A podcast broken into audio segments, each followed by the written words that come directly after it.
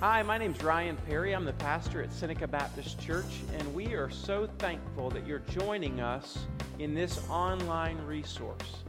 Our prayer for you is that this resource would not replace your active involvement in a local body of Christ, but would rather be supplemental to it. If you are interested in getting further connected to the ministry of Seneca Baptist Church or to giving financially, please visit our website, senecabaptist.org. Thank you and enjoy.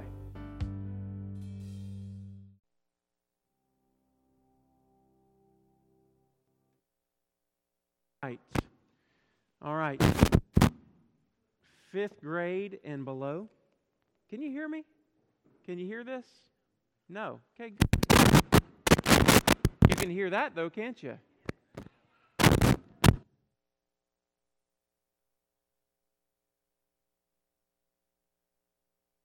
We, we're just going to roll with this one. Can you hear me now?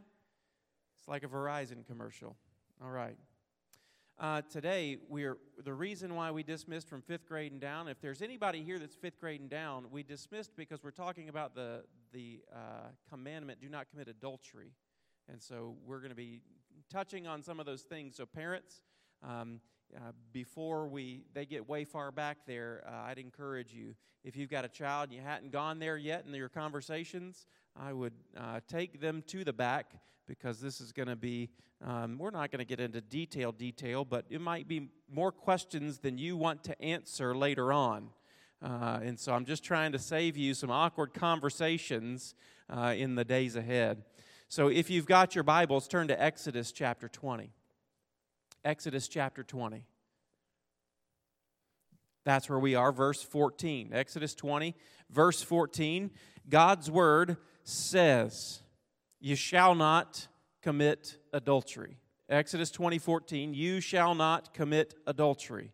Now, remember, remember, as we read through these commandments, we often will easily think of the idea that um, these commandments, man, they're just out there, and God is trying to use these commandments to steal all the joy and all the fun that I would have in this life. And His commandments are burdensome. They are fences to keep me out of the fun park over there of the world. But remember, remember, church family, that God's commandments are not fences to keep you out of pleasure, but they are trellises to help you grow that you might experience the greatest treasure in the world. And the greatest treasure in the world is not found on the other side of a fence, but rather it's found when you trellis yourself up and you seek that which is above. Christ is the greatest treasure in all of the world, the greatest pleasure in all the world, the greatest satisfaction in all the world, and we cannot find the satisfaction that our souls so long to find if we look for them in the things of the world. So just remember, as we come to this idea we come to this idea of adultery, and there is in our, not our church necessarily, but in the church and in the world in which we live, there is so much confusion about this commandment. So much confusion. And so, um, when we come to this idea of sexuality and adultery, we're going to wade into those waters today and we're going to talk about them and try to get to the bottom of some of the confusion and find truth in light of confusion. Now, now as we dive in, we're going to do just like we've kind of been doing. The what is it? Uh, what does it mean? Um, and, and then what does Jesus have to do with this? And, and how do I how do I flee from it? That's what we're going to talk about today. So, what is adultery as we dive in today? What is adultery? Adultery is an extramarital sexual relationship. Extramarital sexual relationship. It's a sexual relationship with someone that you are not married to. That is what it means to uh, be adulterous. Now, let's clarify something. Uh, in our world, there's a lot of confusion about sexual ethic and what that means, but in the church, there has been some really bad teaching about the se- sexual ethic that sex is bad. And we just need to get that off and go, no, in fact, sex is not bad at all. God created it. And most of us need to go at that moment, thank you very much. We appreciate that, Lord. God created sex, it is not dirty in and of itself, nor is pleasure inherently sinful, but rather, sex is a good gift of God's creation meant for pleasure and procreation, but when taken out of context, it can lead to all kinds of trouble in our hearts and in the world that we live in. Now, many times we think of adultery as just kind of a one dimensional idea that it's having sex outside of marriage. But the idea of adultery is much deeper than that. And now, if you continue on in the book of Exodus and you read Leviticus and you read Deuteronomy, which all speaks to the law, what you'll see is the author begins to unpack a lot of different aspects of this idea of adultery. So, adultery is sex outside of marriage, sex before marriage, it's having more than one wife, it's hooking up, it's shacking up. Now, our culture would say that a couple of those are A OK. Rape, molestation, homosexuality, pornography, pedophilia, bestiality, and lust in the heart. Now, that list probably made us really uncomfortable, didn't it? Adultery, listen to me, church family, is any kind of sexual relationship outside the bounds of God's intended design. So, just when you think about what is adultery, God designed a sexual relationship for a certain context. And anytime we take that relationship out of that context, that is, in fact, adultery. There's so much confusion in our culture. This culture that we live in has pressed a new sexual ethic on the youngest among us. It's everywhere, isn't it?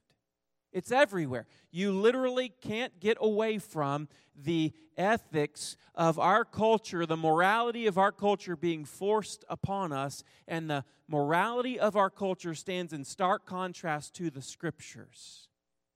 And so we need to be aware and informed, and we need to know how to rightly teach our children as parents and as the church. We must teach another generation following behind us what uh, the biblical design and God's ethic is. We need to be able to do that, and we need to do it with clarity. Now, there are a lot of arguments in our culture about this idea of sexual immorality or sexual ethic. There's a lot of arguments. One that you'll hear is you'll hear this in, kind of inside the church or those who are kind of pushing back against it. One would be that, well, those are Old Testament laws and they don't apply to me today.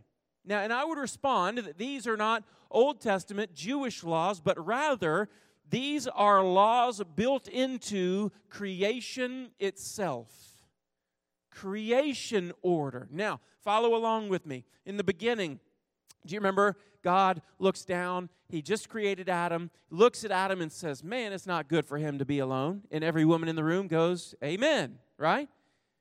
We'd get into a whole lot of trouble. It's not good that they be alone, that Adam's alone, so I'm going to create a helper fit for him.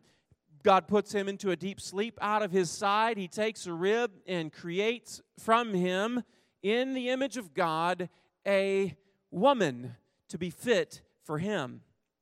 It says that God, like a father, kind of ushered her down the aisle, presented him to Eve or to Adam, and said, Here's your bride. Adam writes the first love poem ever known to history Bone of my blown, bones and flesh of my flesh. This is going to be called Whoa Man. She was Okay, some of you get that later. Okay. Sorry, that was a cheesy pastor joke. All right. So, and the two, in that moment, it says they were joined together in covenant and then in flesh. In covenant and then in flesh. Now, the law that we're reading in Exodus 20 is some 2,000 years later. So we've got creation and a couple millennia, and then we've got the law. So you say, no, these are Old Testament laws, they don't apply to me today. In fact, they do because they're built into God's original design. Now, this tells us and teaches us that there are, therefore, two genders. Both are necessary for biblical marriage because marriage at its intention and at its in, at its design level has reproduction in mind. The world cannot flourish. Man and women, man and woman cannot uh, be fruitful and multiply and fill the earth and subdue it if they're not two genders. It's necessary and needed. Now, some would say that's Old Testament. Jesus never spoke of those things, did he? I mean, he never condemned this stuff, but in fact, Jesus, you'll never hear Jesus say, This is wrong. But listen to what he says. Matthew 19, verse 4 through 6. Jesus answered, Have you not read that he who created them from the beginning made them male and female? And said, Therefore, since they're male and female, a man shall leave his father and his mother and hold fast to his wife, and the two shall become one flesh. Does that sound familiar? So they're no longer two, but one flesh. What therefore God has joined together, let not man separate. In other words, God did this man, woman, covenant, marriage for life. This is God's design. Jesus affirmed God's creation order and defined what that is a biological male, a biological female for life. Now, you might push back and say, well, why in the world do we see so many other examples of sexuality in the Bible? And you're right, we do. But we need to recognize and use a little logic here that just because God allowed something to be recorded in the scriptures does not mean that God has blessed it or ordained it or designed it that way. Amen? For instance, Solomon had 700 wives and 300 concubines. Anybody out there trying to keep up? Why not? Why not? Because we know that just because that was recorded does not mean that God blessed it and ordained it that way. Are you with me? We see in the scriptures, we see rape and we see incest and we see homosexuality recorded in the pages of scriptures, but just because we see it recorded does not mean that God blesses it. Does not mean that God has designed it that way. And it doesn't mean that they're God's prescription for a healthy marriage. Well, another pushback from our culture would say, well, doesn't God want me, if there's a God and He loves me, doesn't He want me to be happy? And the answer is yes, He wants you to be happy, but that's not His primary concern for you. In fact, His primary concern is not happiness, but your holiness. Your, his primary concern for your life is not your happiness. Now, whether you're in sexual immorality or whether you're in any other kind of sin, just realize that God's desire and love for you does not mean that he, you can do whatever you want. Rather, God wants you to pursue holiness, to be set apart for Him, to be um, made holy in standing by the blood of Jesus, and to be made holy every day throughout your life. That's God's design for you. He does want you to be happy, but holiness comes first. Our culture would say, well, love is love, right? Love is love. Have you heard that argument? Now, let me just talk. Let's just shoot straight for a minute. Why does that, that, that argument, love is love, will fail us? Here's why. Because that argument does not have a logical conclusion or end. The problem with that argument, love is love, is you can take that, love is love, and go to a degree that all of us would disagree with. You say love is love, and in, in our culture, that means that homosexuality is okay. Well, if love is love, then what about pedophilia? It doesn't work, does it? Well, that's love to me. No, it's not. It's perversion.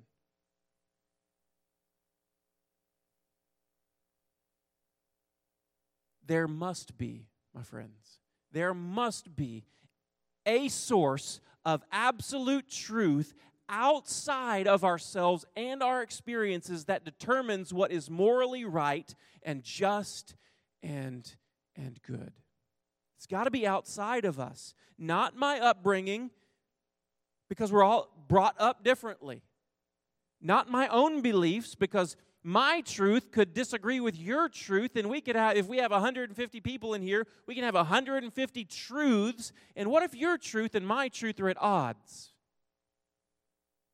There's got to be something better outside of us. God gets to define what love is and isn't, what is moral and what isn't. Why? Because He is the eternal creator God. He alone is unchanging and He alone knows how life works best. Well, doesn't, doesn't,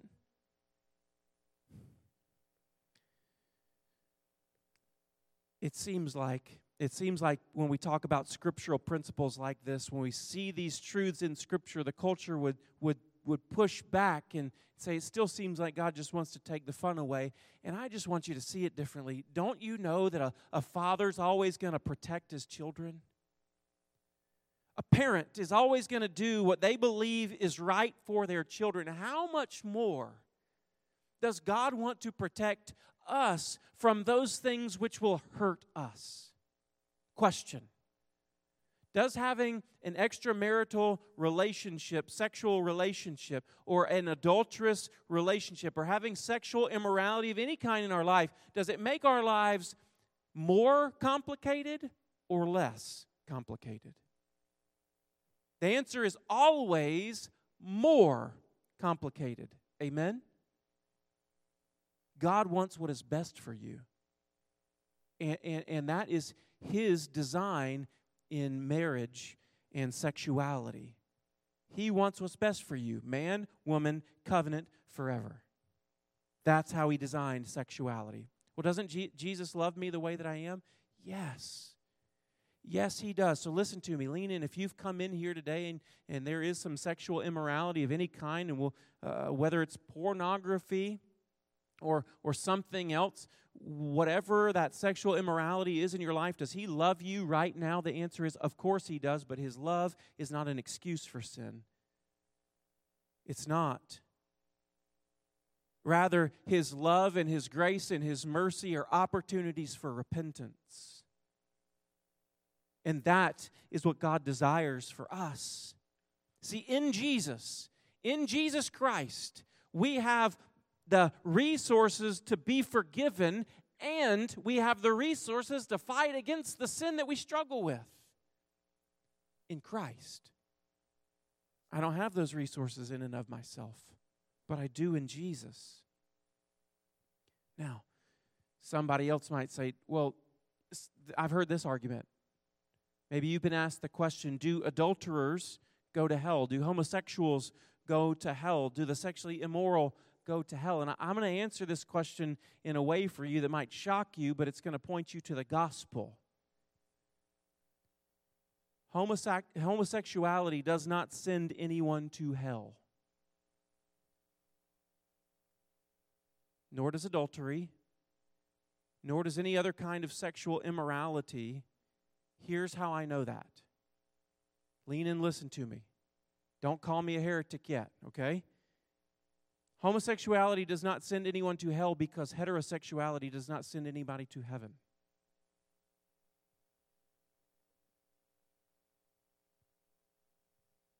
Adultery does not send someone to hell because marital faithfulness does not send someone to heaven.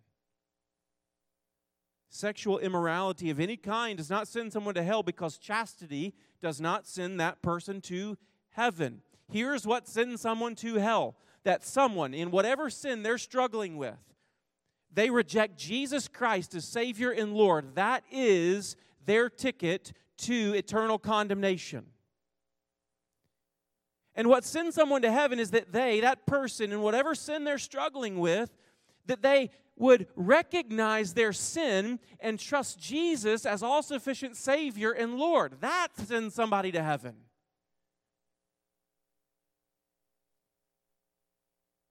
Now, in Matthew chapter 5, Jesus does what Jesus always does.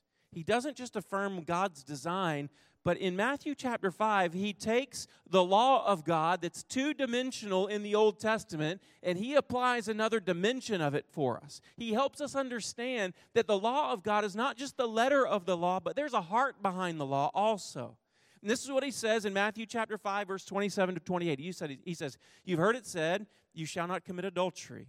But I say to you that everyone who looks at a woman with lustful intent, if you've got your Bible open, uh, you need to circle that lustful intent or with lust in his heart has already committed adultery with her in his heart. So, what did Jesus just say? What did he say? He said that before adultery ever takes place in the flesh, adultery takes place in the mind and heart. Before it ever takes place with my hands or my body, it starts inside the heart. James, the brother of Jesus, says it this way in James chapter 1 But each person is tempted when he is lured and enticed by his own desire. Listen, James says there is a natural desire for men and women to have sexual relationships, but it's when we are lured and enticed by that natural desire, he says, then desire is conceived, when it is conceived, gives birth to sin, and sin, when it's fully grown, brings forth death. We might desire intimacy of all different kinds, and we take that out of context, the context of marriage, and we what we find is what I thought would be a blessing made my life more difficult and caused a whole lot of other sin in my life. So, desires left unchecked, desires left unchecked, lingering eyes, wandering minds, that gives birth to the sin of adultery in heart. Now, adultery changes over time.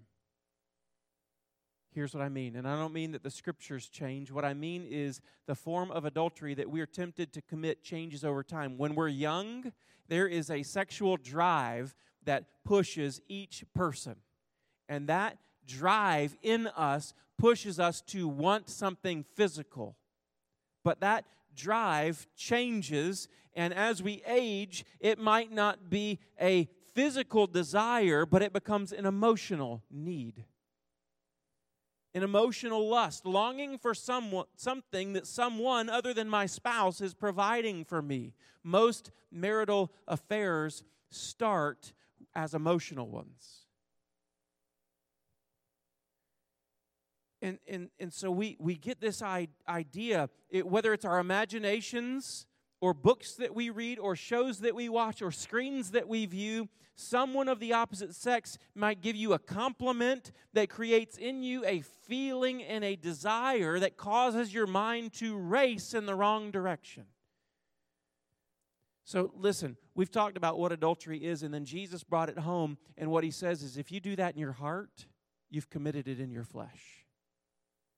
You might have only done it in your heart, and Jesus says the deed is as good as done before a holy God. Last week we looked at murder. Now, I, I also need you to know that Ryan is not bored in his sermon study going, What are we going to preach? What hot topic are we going to cover this week? How can I offend people? And how can I talk about things that are challenging? Ryan has been preaching through the book of Exodus for close to two years now. This is why we preach through books of the Bible here at Seneca Baptist, because it forces us to talk about issues, words, and the meaning behind it. Now, in the Bible, if you keep reading the book of Exodus and Leviticus and Deuteronomy, what you'll find out is that adultery had a serious consequence. In fact, the offender was to be killed. They deserved the death punishment. That's bad news. That's bad news. And so that brings the gospel in. That brings the gospel in. Now, we see glimpses or shadows of the gospel all through the Old Testament. And in Jeremiah chapter 2, verse 2, this is what God says God says, Go and proclaim in the hearing of Jerusalem, Thus says the Lord, I remember the devotion of your youth. Your love is a bride. Can, can you just imagine that God is speaking to his people like a husband would speak to a wife? He says, I remember your devotion as a youth, your, your love as a bride, how, how you followed me in the wilderness in a land not sown. In other words, I remember the days of your faithfulness. Not perfect faithfulness, but your faithfulness. And then in verse or chapter 3 verse 12 he goes on and he just talks about how unfaithful Israel has been. But in 3 this is what he says, "Return faithless Israel," declares the Lord. "I will not look upon you in anger, for I am merciful," declares the Lord. "I will not be angry forever, but only acknowledge your guilt that you have rebelled against the Lord." your God and scattered your favors among foreigners every, under every green tree that you've not obeyed my voice, declares the Lord. He, what does he say? I remember your love as a bride. He's speaking to people, his children, the people of Israel. He's, he's likening his relationship to Israel or his people as a relationship that a husband has with his wife. And he says that their sin is like marital unfaithfulness. And if you read the Old Testament, Israel's called adulterous woman, a prostitute. He calls them a whore because of their sin. Their sin. And the whole book of Hosea is devoted to the idea that God would pour out his steadfast love on a cheating, faithless people. And he shows that to them. God essentially in chapter 3 goes to Hosea and says, Hosea, your wife has come from a, prost- a, ring of prostitution and she has fallen back into that. But I want you to go find Hosea. Go to the brothel, wherever you need to go. Go find Gomer, your wife. Go find her and take what you have and buy her out of that sexual sin one more time. This is the love of God. That the love of God would pursue us in our sin and buy us out of it. God is teaching them the way He loves them in the middle of their own idolatry, and then Jesus comes on the scene. And we see this story played out. Do you remember in John chapter 8? John chapter 8, there was a woman who was caught in the act of adultery, who was brought to Jesus. She's thrown down in front of a crowd before Jesus, and they quote the Old Testament that says, The Old Testament, the law of Moses says that ladies like this ought to be stoned. What's Jesus do? Bends down, begins to draw in the, sta- in the sand. Right? he stands up. And what does he say? Let him who is without sin among you cast the first stone. Do you remember this? Then he bends back down. And one by one, little by little, starting from the oldest among them to the youngest, they all leave. And now it's just Jesus and her. Now, let me tell you what Jesus doesn't do. Jesus is not saying your sin is okay, but Jesus says to her, Go and sin no more. Where are your condemners? Have they all gone? I don't condemn you either. Go and sin no more. The woman at the well, a bunch of husbands. See, he's not afraid of what we have done in the dark. He's not afraid of our thoughts. He's not afraid of the intentions of our hearts. His grace is sufficient. Now I want to come to the scriptures. Turn in your Bibles to 1 Corinthians 6, and we'll be in there for just a moment. 1 Corinthians chapter 6, verse 9 says it this way. He says in verse 9, Or do you not know that the unrighteous will not inherit the kingdom of God? Do not be deceived. Neither the sexually immoral, nor idolaters, nor adulterers, nor men who practice homosexuality, nor thieves, nor greedy, nor drunkards, nor revilers, nor swindlers will inherit the kingdom of God. It's bad news for us all because each one of us falls into that category. In other words, none is righteous, no, not one. We all deserve the judgment of God. And this is what he goes on to say in verse 11 and such were some of you. Past tense, this is what you were. But, he says, you were washed. The blood of Christ cleanses us from our sin, washes us, takes us, though we are, our sins are as scarlet, He cleanses us and makes us white as snow. Isn't that good news? You were washed. Then He says, You were sanctified. That word means made holy. You were made holy in an instant. How? Because Christ's holiness was accredited or in, in, in, input into your account. As he took your unholiness, your unrighteousness, he credited into your account his righteousness.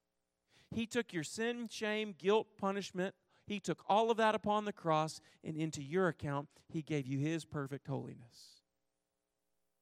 You were washed, you were sanctified, you were justified. That word means to be made right in the court of God that when you stand before the judge, your penalty has been paid in full. It's not that you weren't guilty, but that there was another who took your guilt. You were washed, you were sanctified, you were justified in the name of the Lord Jesus Christ and by the Spirit of our God. And then in verse 19 and 20, he continues. He goes on to say, like this or do you not know that your body is the temple of the Holy Spirit within you, whom you have from God? You are not your own. Why? You are bought with a price. And the book of First Peter tells us, like Hosea bought Gomer out of her adultery, God says, I bought you out of your sin too. But it wasn't with silver and gold. It was with the precious blood of the spotless Lamb, Jesus Christ. You were purchased. You were bought out of your slavery to sin, and now you belong to God. And in the book of Hosea, God says, You'll no longer call me master, but now you're going to call me husband. And I'm going to be faithful to you, and I'm going to teach you to be faithful to me. This is the gospel that would save us. Gosh.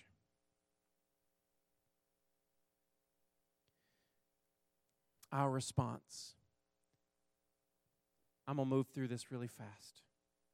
Our response is to flee from sexual immorality. Flee from it. Jesus says it this way in Matthew 5. He says, If your right eye causes you to sin, gouge it out. If your hand causes you to sin, cut it off, throw it away. For it's better that you lose one of your members than your whole body go into hell. Now, here's what Jesus is not saying Jesus is not encouraging us to mutilate our bodies. What he is saying is that we need to understand the seriousness of sin and we need to stop playing with sin. Because what we think we have dominated will end up dominating us. What we think we have beat will end up beating us. And we need to fight against our own desires. And the gospel is the motivation and the power to deal with sin. The gospel saves us from sin and gives us the resources to fight against it. So we need to flee from it. And how do we flee? How do we flee? Write these things down. Five ways. How do we flee? We avert our eyes. Men, you may have noticed that women dress differently today. And we need to learn, learn to avert our eyes so that our hearts don't lust after women. Women have a role in that too. Please dress modestly, appropriately, but we, we cannot blame it on them when it's my eyes. I need to learn to avert my eyes Second, I need to learn to guard our hearts. We need to learn to guard our hearts. What that means is if there is a tendency in your life that you know that you have the tendency to sin, whether it's emotionally or in our the lusts of our heart or mind, whether we it's a book, a kind of book that we read or a show that we watch, when we see those things, it does not lead us down a good path of holiness. When I see those things, I need to learn to guard my heart, which might mean that third, I create safe boundaries. I don't watch that show. I don't go to that place. I don't, Ryan Perry does not meet with a woman alone in my office.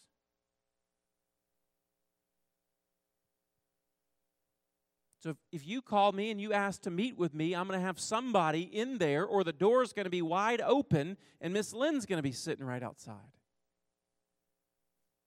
So there are safe boundaries that we need to learn to put into our lives to protect our hearts, our minds, and our bodies. Fourth, we need to build accountable relationships. That means there needs to be somebody in your life who's asking you the hard question of how are you doing in the, the realm of sexuality or lust? How are your eyes and your mind and your heart honoring the Lord when, when regarding sexual stuff? Who's asking you that question? Are you, are you letting somebody meet a need in your life that only your spouse is intended to meet or only God is intended to meet? And last, you need to seek Jesus first. We, we often long for some feeling or joy or pleasure or satisfaction. We long and look for those things in people, in relationships, in experiences, when in fact what we know is that Jesus has come, and what he says is, I am the bread of life. Are you hungry? Come to me and eat. And if you come to me and eat, you'll never be hungry again. He says, I'm the living water.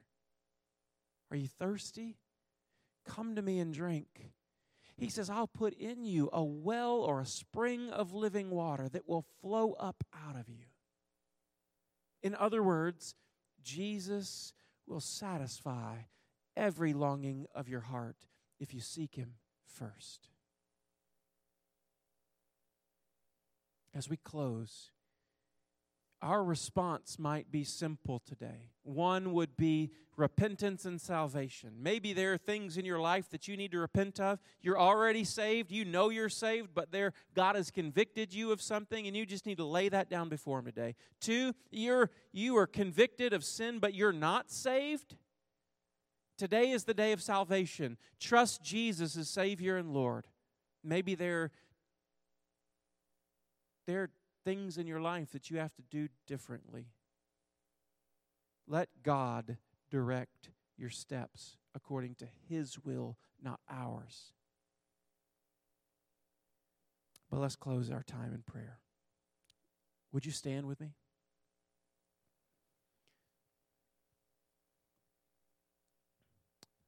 Father, we look at our world and we look at our world that is so confused so broken, where this idea of free sexuality or free love has absolutely destroyed people and lives. That there are young people growing up where they have access to anything they want on a phone in an instant. And, and Father, the brokenness is growing and you're our only hope. For many of us, there's been a sexual relationship or experience in our lives that has done something in us, that has hurt us and caused us great pain. And so today, we, we want to confess our sin before you. We know that you're not afraid of our sin. We know that you, are, you, you love us despite us. And so we bring our sin to you, not that we, you might bless it and we might continue in it, but that you would forgive it and that we might learn that there are there is a better way to live. God, thank you that in Jesus we have all the resources of heaven at our disposal for how to live a life pleasing to you. Lord, help us to do that. I pray for brothers and sisters in these moments that we would be humble and honest and we would seek you for help. In Jesus' name, and the church says, we're going to sing a final song, this, these steps as an altar.